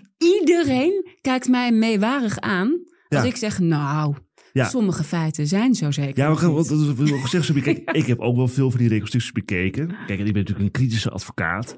Dacht, nou, die ziet er toch redelijk overtuigend uit. ja, dat had ik dus ook. nee, ik denk van, nou ja, dit, En maar wat dit- ik me dan afvraag, want jij zit natuurlijk in de rol van... je- Kijk, zij zit natuurlijk in de rol van advocaat van deze Poulatov. Hè? Dus ze, doet, ze haalt alles eruit voor deze man. Wat je doet, ja. wat hij eruit moet halen. Net zoals dat ik een cliënt kan hebben die een alibi hè, eh, heeft. Waarvan ik ook wel weet, nou, wordt lastig. Maar hè, we gaan ervoor. En daarna hebben we nog andere verweren. Die uiteindelijk ook geslaagd zijn in jullie geval. Maar wat ik me meer afvraag. Je krijgt dat dossier op een gegeven moment. Het hele, hè, en je ziet al die deskundigheid van, hè, van alle instituten. En eh, ik bedoel, Ja, zakt wat dachten jullie toen? Ja. Wat, wat gaan we hier nou tegen doen eigenlijk? Nou, we hebben dat echt heel per onderwerp aangepakt. En ehm, ik kan je daar wel een paar voorbeelden van geven. Waar, waardoor je begrijpt dat de moed je niet in de schoenen zakt. Maar dat je Nee, denkt, we kunnen dit niet laten vallen. Ja. Bijvoorbeeld. Inderdaad, wat je zegt, het is veel eh, technischer, dat bewijs. Die- er zitten eh, raketscherfjes die dan... ehm, dat is een metallurgisch onderzoek gedaan. Dat is een metaalsamenstelling. Er, er zijn visuele vergelijkingen. eh, nou, allerlei deskundigen hebben er wat van gevonden. Degene die die eh, scherfjes was een, had beoordeeld op... die visueel had beoordeeld, dat was een finger, fingerprint deskundige. Dat is best wel gek natuurlijk. Want wat weet een vingerafdrukdeskundige uit Australië nu van raketscherven? Dus, dat, dus dan zat er een rapport in. Ja, deze, eh, dit onderdeel is uniek voor een bukraket. Of, of past erg bij een bukraket. Ja, daar kan ik niet zoveel mee. Wij hebben gevraagd om zo'n man te mogen horen. Om te vragen, wat is nou jouw deskundigheid? Hoe weet je dat? Waarom zeg je dat? Is niet gelukt. Ehm, er zitten bijvoorbeeld. ehm, nou, de die scherven zijn ook op samenstelling onderzocht. En er zit een rapport in. De samenstelling van deze elementen past beter bij de samenstelling van een bukraket, want daar hadden ze dan een, andere van, dan bij een willekeurige andere staalbron. Dat betekent dus eigenlijk zoveel als dat het meer overeenkomst heeft met het staal van een bukraket dan, dan met, met een keukenschaar. Maar of het ook meer overeenkomst heeft met een bukraket dan met een ander type raket, dat was niet eens onderzocht. Dat weten we niet. Daar Maar weten we van dit soort rapporten heb je al in het dossier Ja, zitten? eh, honderden. Jezus, wat een, wat klus. Maar hoe hebben jullie dat gedaan met z'n tweeën? Kijk, ik ben bijvoorbeeld Passage gewend in Marengo. Dat zijn, en, die- zijn, zijn dat gigantische zijn enorme dossiers. Maar, dat- weet je, maar daar zit ook heel veel getuigverklaringen in... die niet gaan over je klant of over de zaak. Hè, maar die, Dus die kun je gewoon eruit... eh, er zit ook eh, de helft Bob-dossier in. Ah, Ja, als er geen aanleiding is. Ja. Bob-dossier. Ja, dat is zeg maar de verantwoording van alle opsporingsbevoegdheden die er ingezet Ja. zijn. Hè, van nou, alle gekkigheden die je maar kan bedenken. Eh, maar goed, als je geen aanleiding hebt om daar, hè, omdat daar gekke dingen zijn gebeurd. Ja, dat, dat, dat kan, hè, dat is een groot deel van een dossier. Maar als jij, nogmaals wat, als ik vier deskundige, DNA-deskundige rapporten heb die lelijk zijn van mijn cliënt. denk ik, nou, poeh, dat wordt een stevige klus. Zij heeft Daar gaat mijn weekend. zij heeft 200 plus, niet alleen DNA, maar van allerlei Metaal, expertise ja, ja. deskundigen. Ja, Die zeggen, nou, dit is zo gegaan. En haar cliënt zegt, of dan ze zegt, nou, het is niet zo gegaan. ja. Ja, Nou, we hebben, we hebben en eh Boudewijn en ik hebben onderwerpen heus wel wat verdeeld. ja. Ehm, we hadden een paar kantoorgenoten die op de achtergrond de- bijvoorbeeld verzamelden wat er allemaal over raketscherven in zat en daar dan een, een notitie over schreven. Dus die ja. eh, veel ondersteunend werk deden. En we hebben op een gegeven moment, toen we, we, we hebben heel veel deskundigen opgegeven om te mogen horen. Er werd tot onze frustratie vrij weinig van toegewezen. Maar de paar die we hebben gehoord, eh, eh, hadden we heus niet de illusie dat je dan het beter weet tijdens zo'n verhoor. Maar probeerden we vooral de, de argumenten waar zij hun conclusies op baseerden, om die zoveel mogelijk uitgerafeld te krijgen. En op een gegeven moment hebben we zelf deskundigen eh, ingeschakeld om eh, met de vraag: kun je hier een. eh, kun je er wat van vinden? Wie heeft er nou wel of niet gelijk? Ik vraag me af, hebben jullie met Pulatov ooit besproken van... joh, eh, kom naar Nederland? Of was dat gewoon gelijk niet aan de orde? Of, eh, daar ben ik benieuwd naar. Heb je Ja, er geadviseerd was- om te zeggen... nou, kom dan gewoon eh, als je... ge- Nee, want er was, er was een internationaal opsporingsbevel. Dus hij zou, hij zou meteen zijn opgepakt. ja. En dan zou ik een cliënt die zegt: Ik ben onschuldig, ik heb hier niets mee te maken. Mhm. Eh, als ik zeg: Kom maar naar Nederland, dan had hij eh, drie jaar in de gevangenis gezeten. Ten ja. onrechte, want Ja. hij was ook onschuldig. ja, en dat bedenk je dan, hè, Wout. Dus dat, Ik bedoel, je eh, weet hoe het in, in, ja. in een zaak is waar wij bij zitten, hoe lastig er al geschor, hè, ges- eh, geschorst wordt of wat nee, dan die was ook. nooit meer vrijgekomen tussendoor. Wat ik me kan herinneren, weet ik nog, eh, en dat weet jij ook nog, want jij staat ook vaak op het JCS. Ja, lieve luisteraar, dat is het justitieel complex in Schiphol.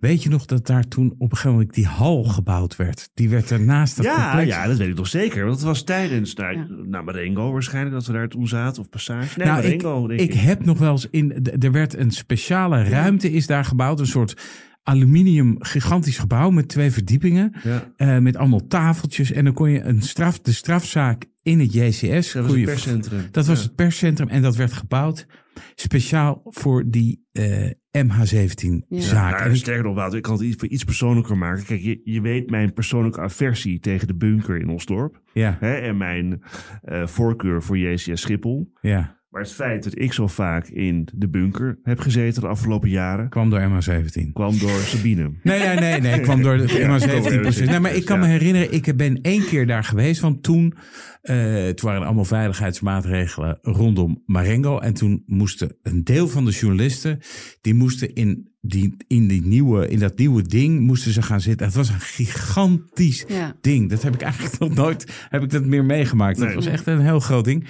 Die zaak die, eh, die begon op eh, 9 en 10 maart eh, 2020.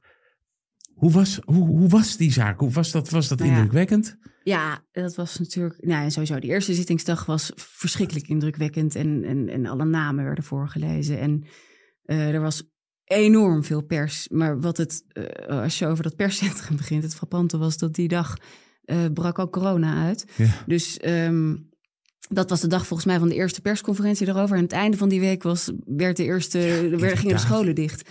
Dus daar waar iedereen eh, zich had voorbereid op een enorm proces dat door, door honderden journalisten zou worden bijgewoond, ging de wereld op slot. Dus dat, dat perscentrum heeft, heeft vrij treurig veel leeggestaan uiteindelijk. Ja, dat was, de, vier, de verdachten waren er niet. Ehm, hoe, hoe, hoe verloopt dan het contact met je cliënt tijdens de zaak?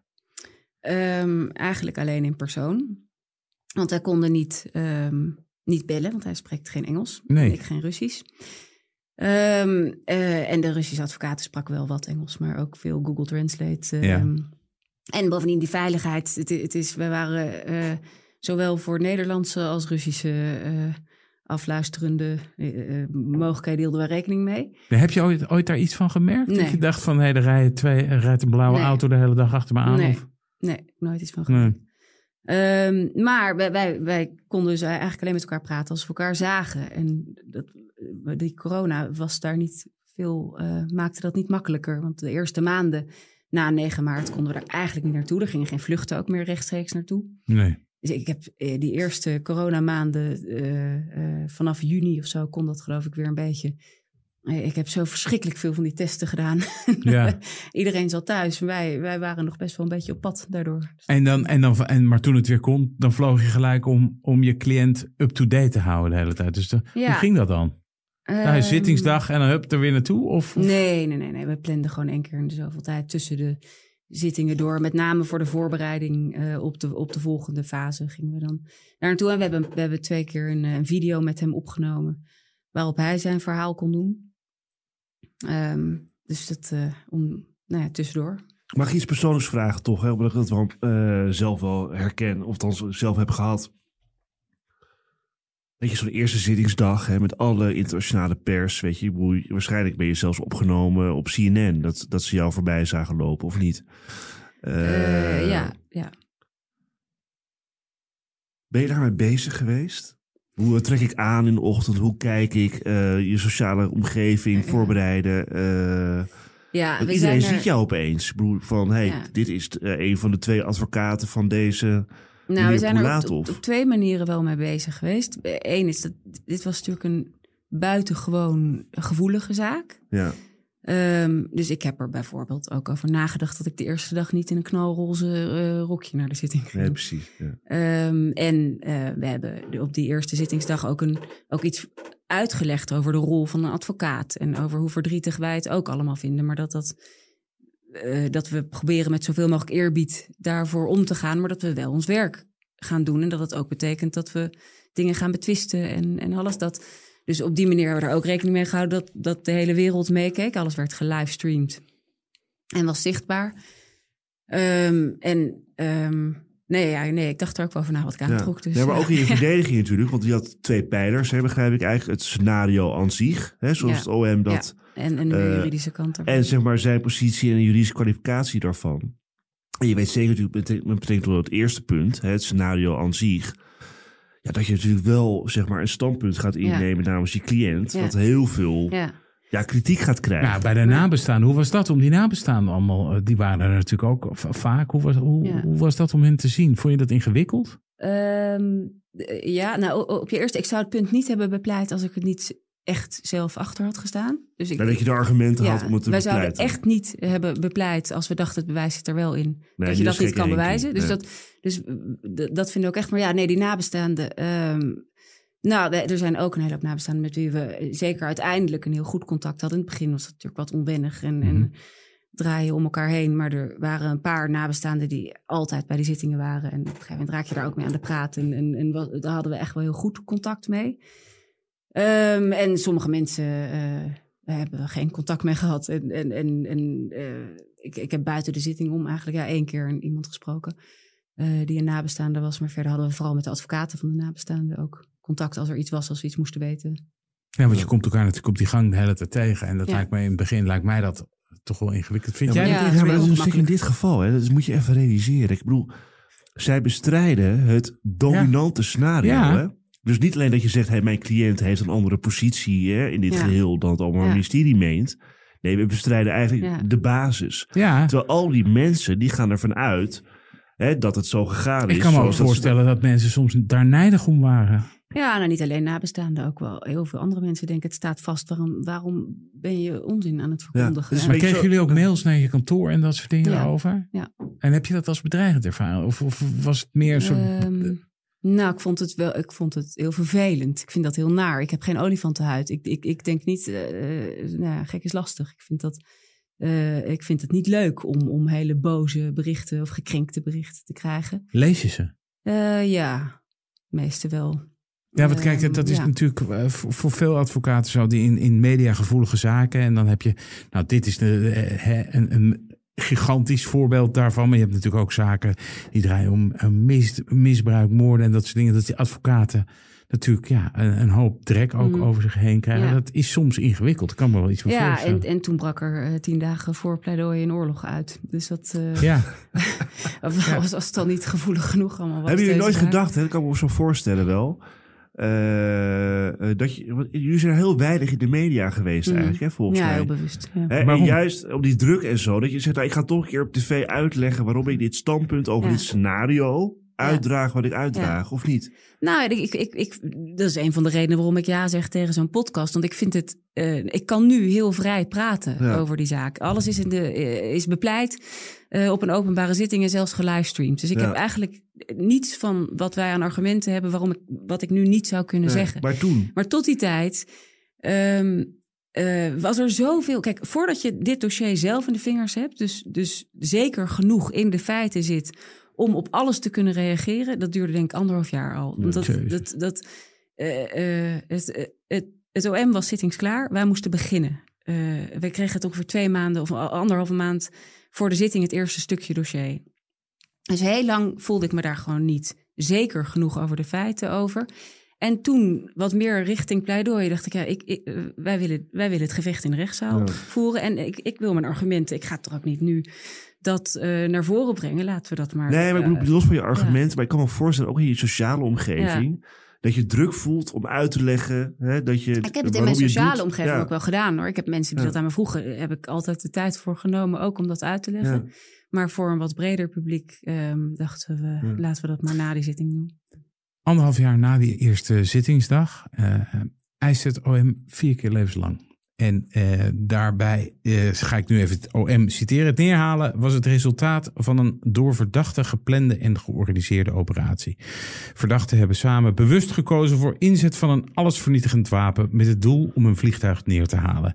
Voor deze gezamenlijke inzet van de boekteler zijn verdachten in gelijke mate verantwoordelijk te houden. Door het neerhalen van MH17 met een bukraket zijn alle 298 inzittenden op brute wijze uit het leven gerukt. Ehm, ja, Hadden jullie het verwacht? ja, vier keer levenslang. Dat levenslang zou worden geëist. Ja. tegen jullie cliënt? Ja, ja. We verwacht. Hadden jullie dat ook aan hem verteld? Dat Ja. dat waarschijnlijk. eh, Ja.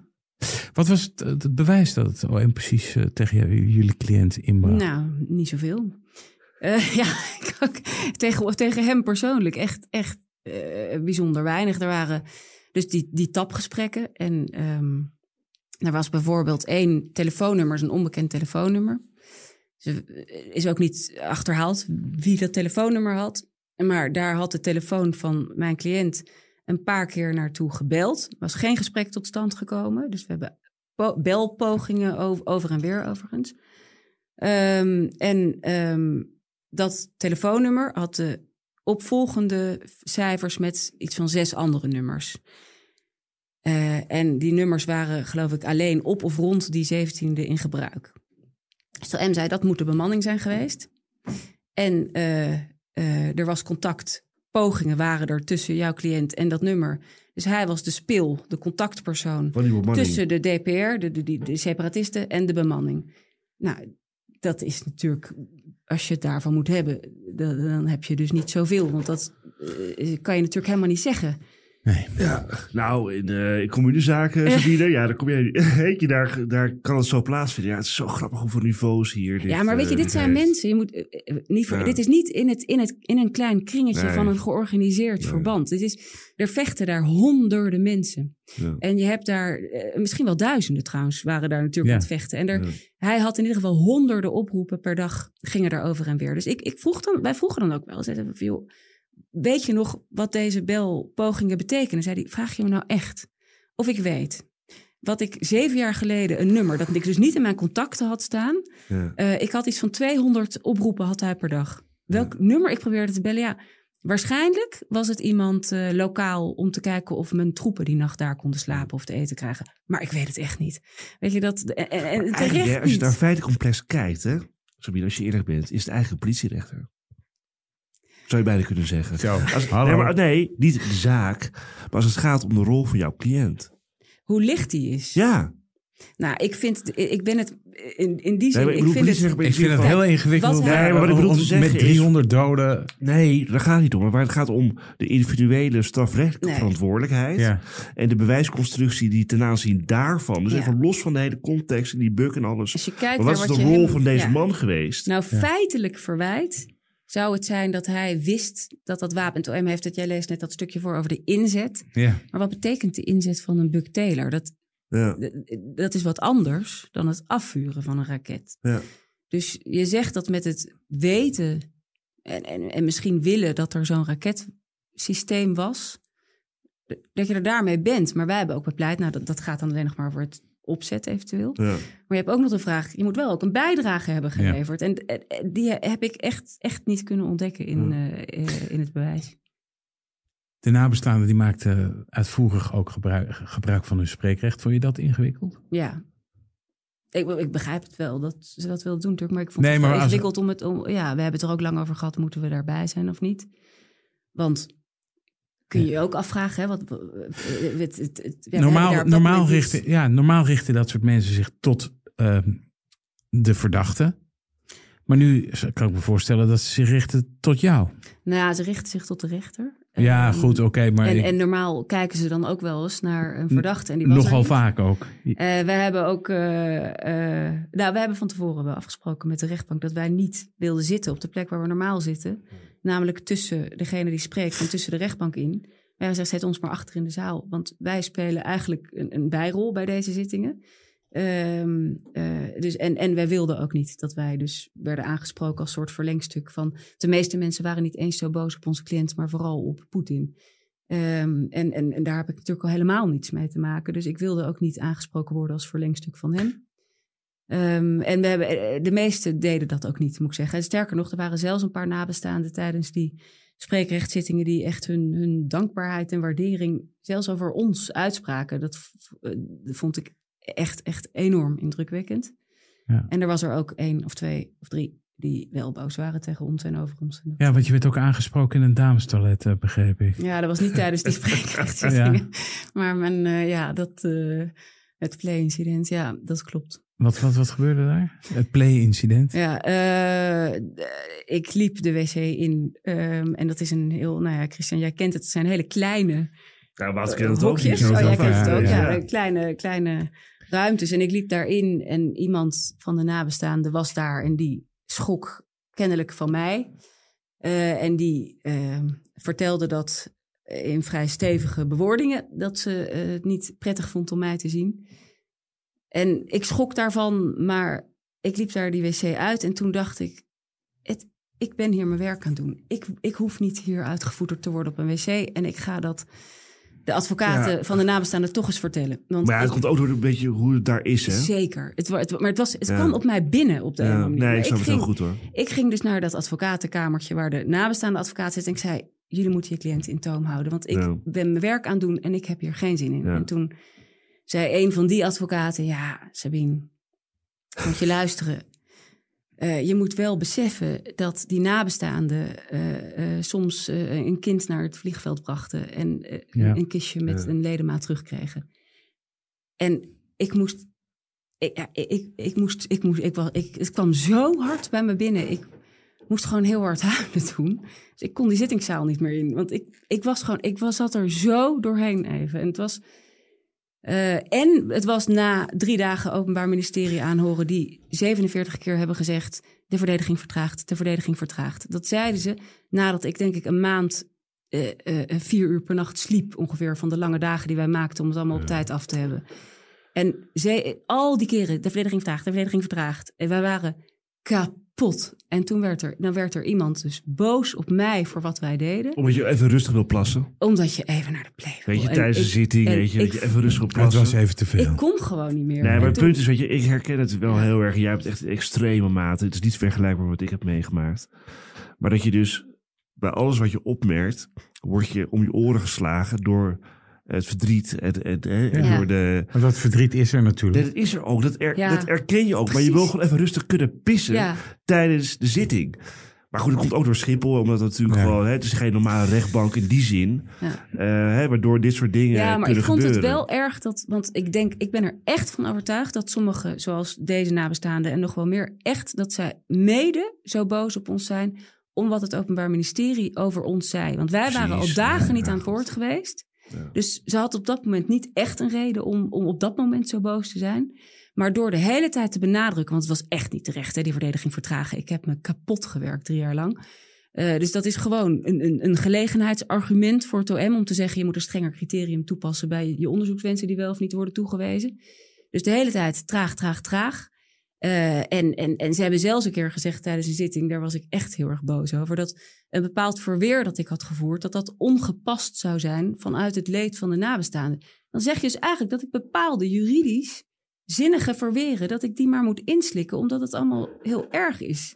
Wouter, dit is... Chris, dit, is, ja, een, oh, dit is een, ja. Chris gaat, dit is, dit is echt eh, iets voor, voor Chris, hè? Ja, het is, het is, wat, wat zij het meemaakt op dit buitenniveau, maken wij ook mee in, in, in processen als Marengo.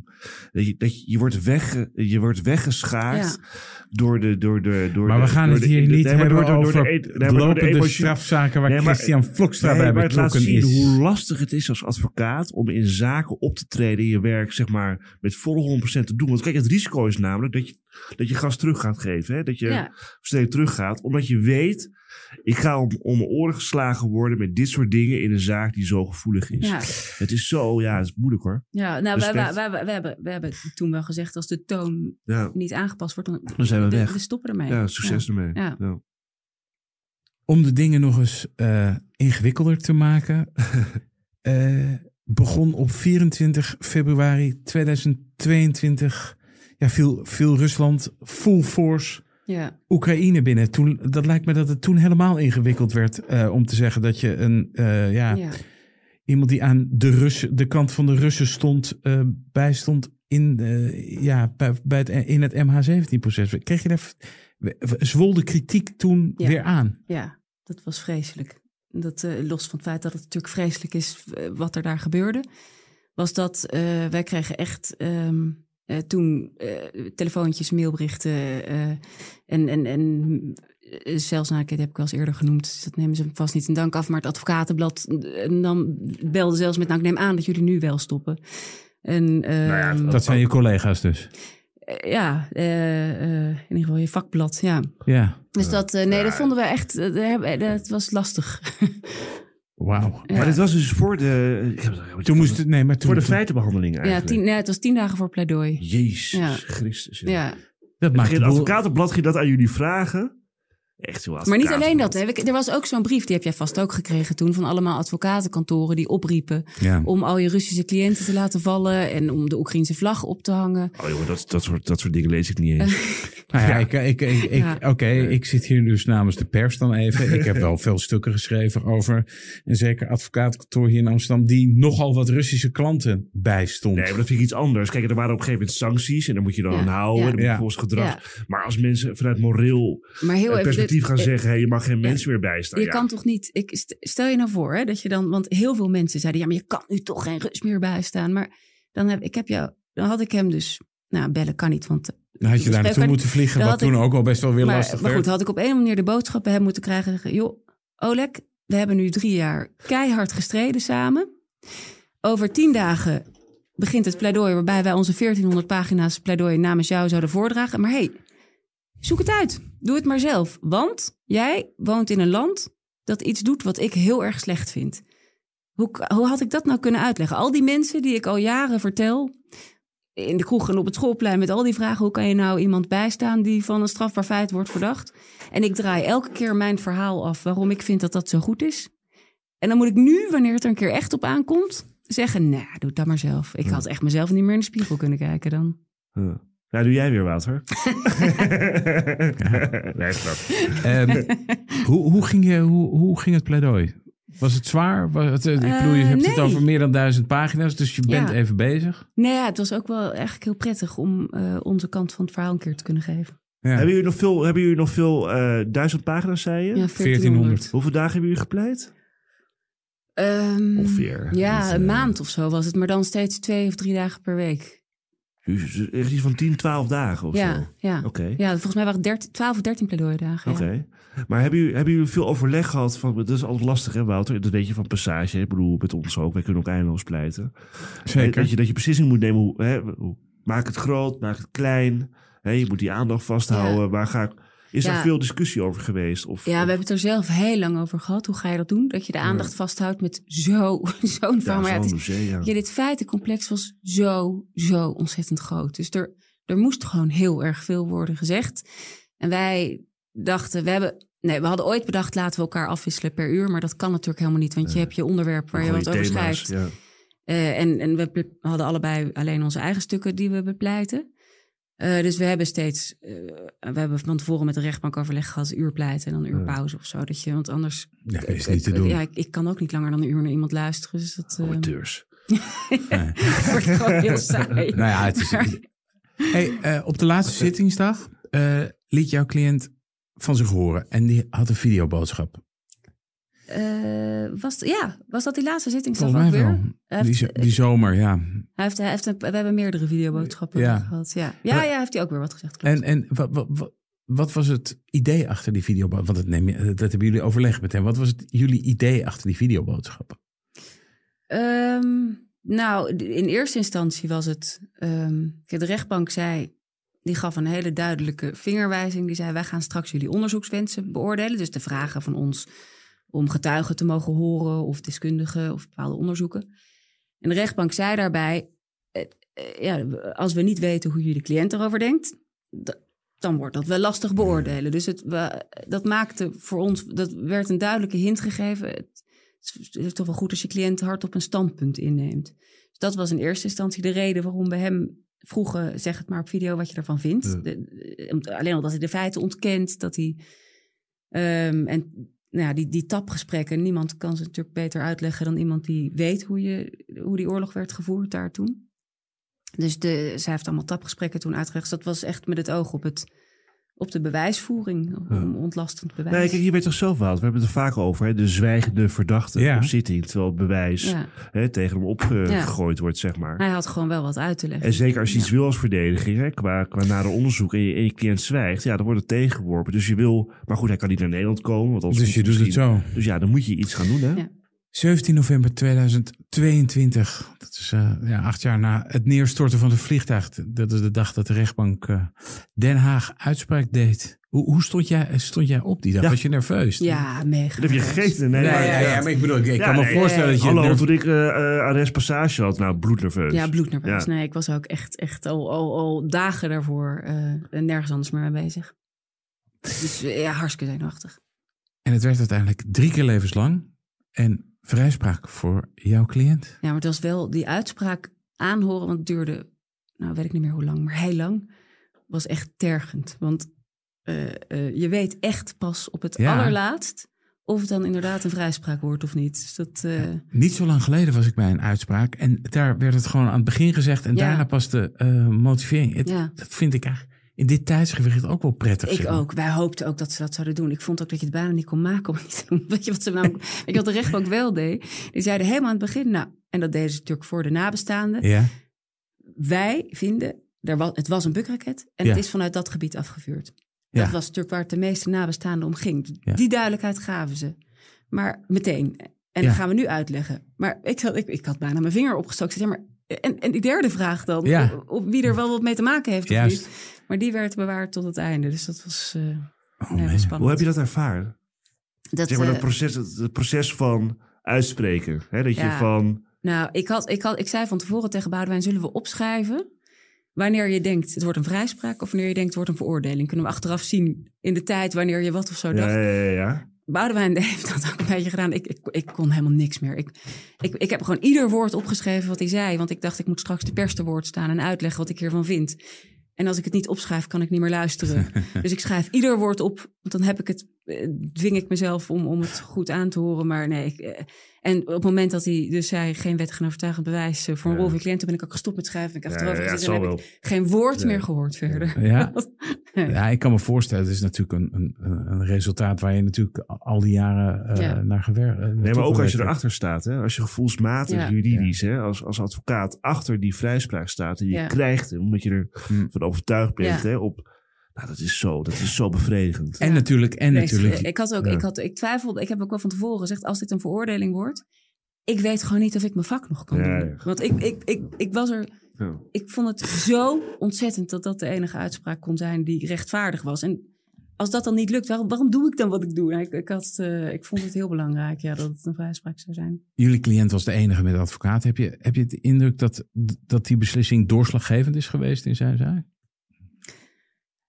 Ehm, nou ja, dat ja, vind ik altijd lastig. Maar ik, ik- als wij er niet waren geweest, waren er in ieder geval geen verweren namens hem gevoerd. Nee. En degene namens wie geen verweren zijn gevoerd, zijn wel veroordeeld. Dus ehm, ja, Dat is diplomatiek geformuleerd.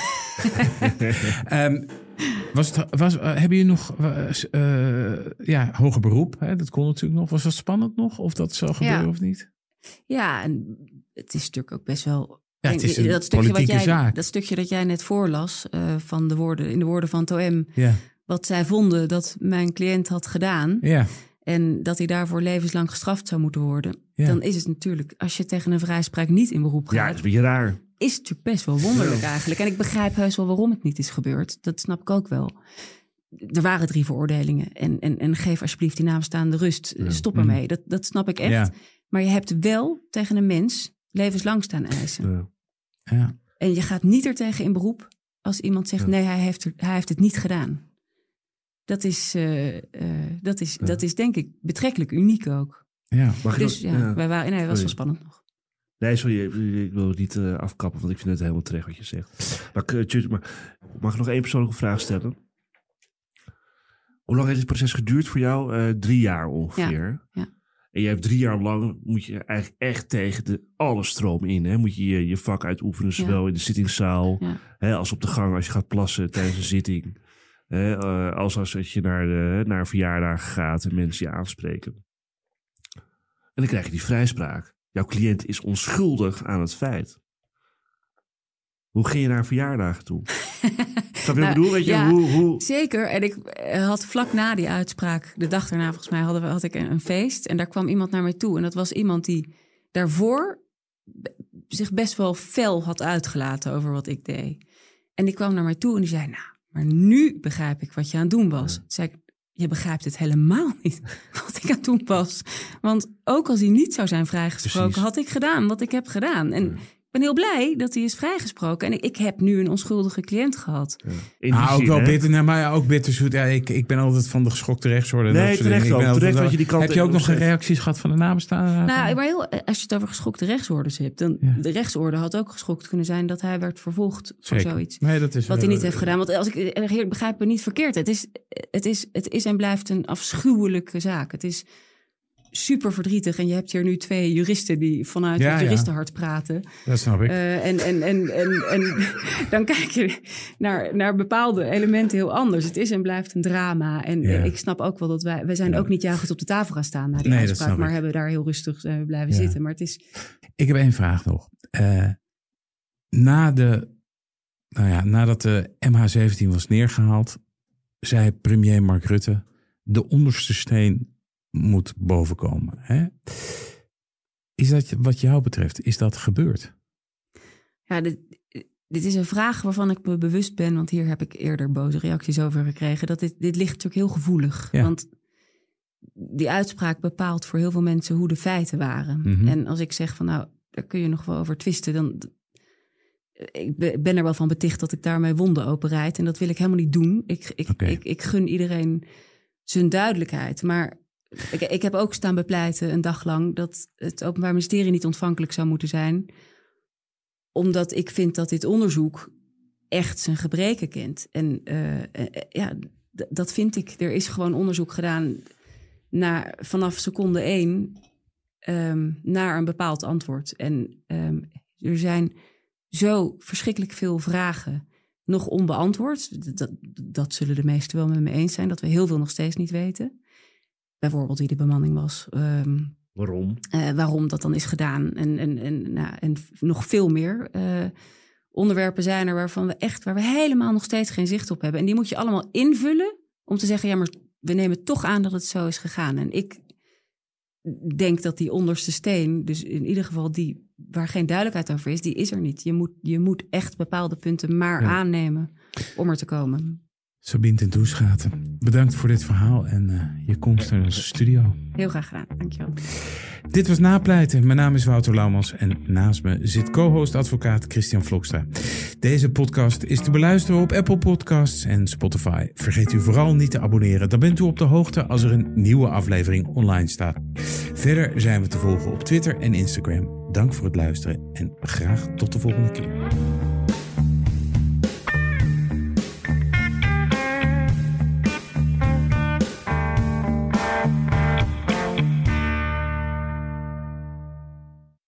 Een berichtje van Odido Business. Hoe groot je bedrijf ook is of wordt, bij Odido Business zijn we er voor je. Met unlimited data en bellen en met supersnel en stabiel zakelijk internet. Ook via glasvezel. Ontdek wat er allemaal kan op odido.nl/business. Het kan ook zo.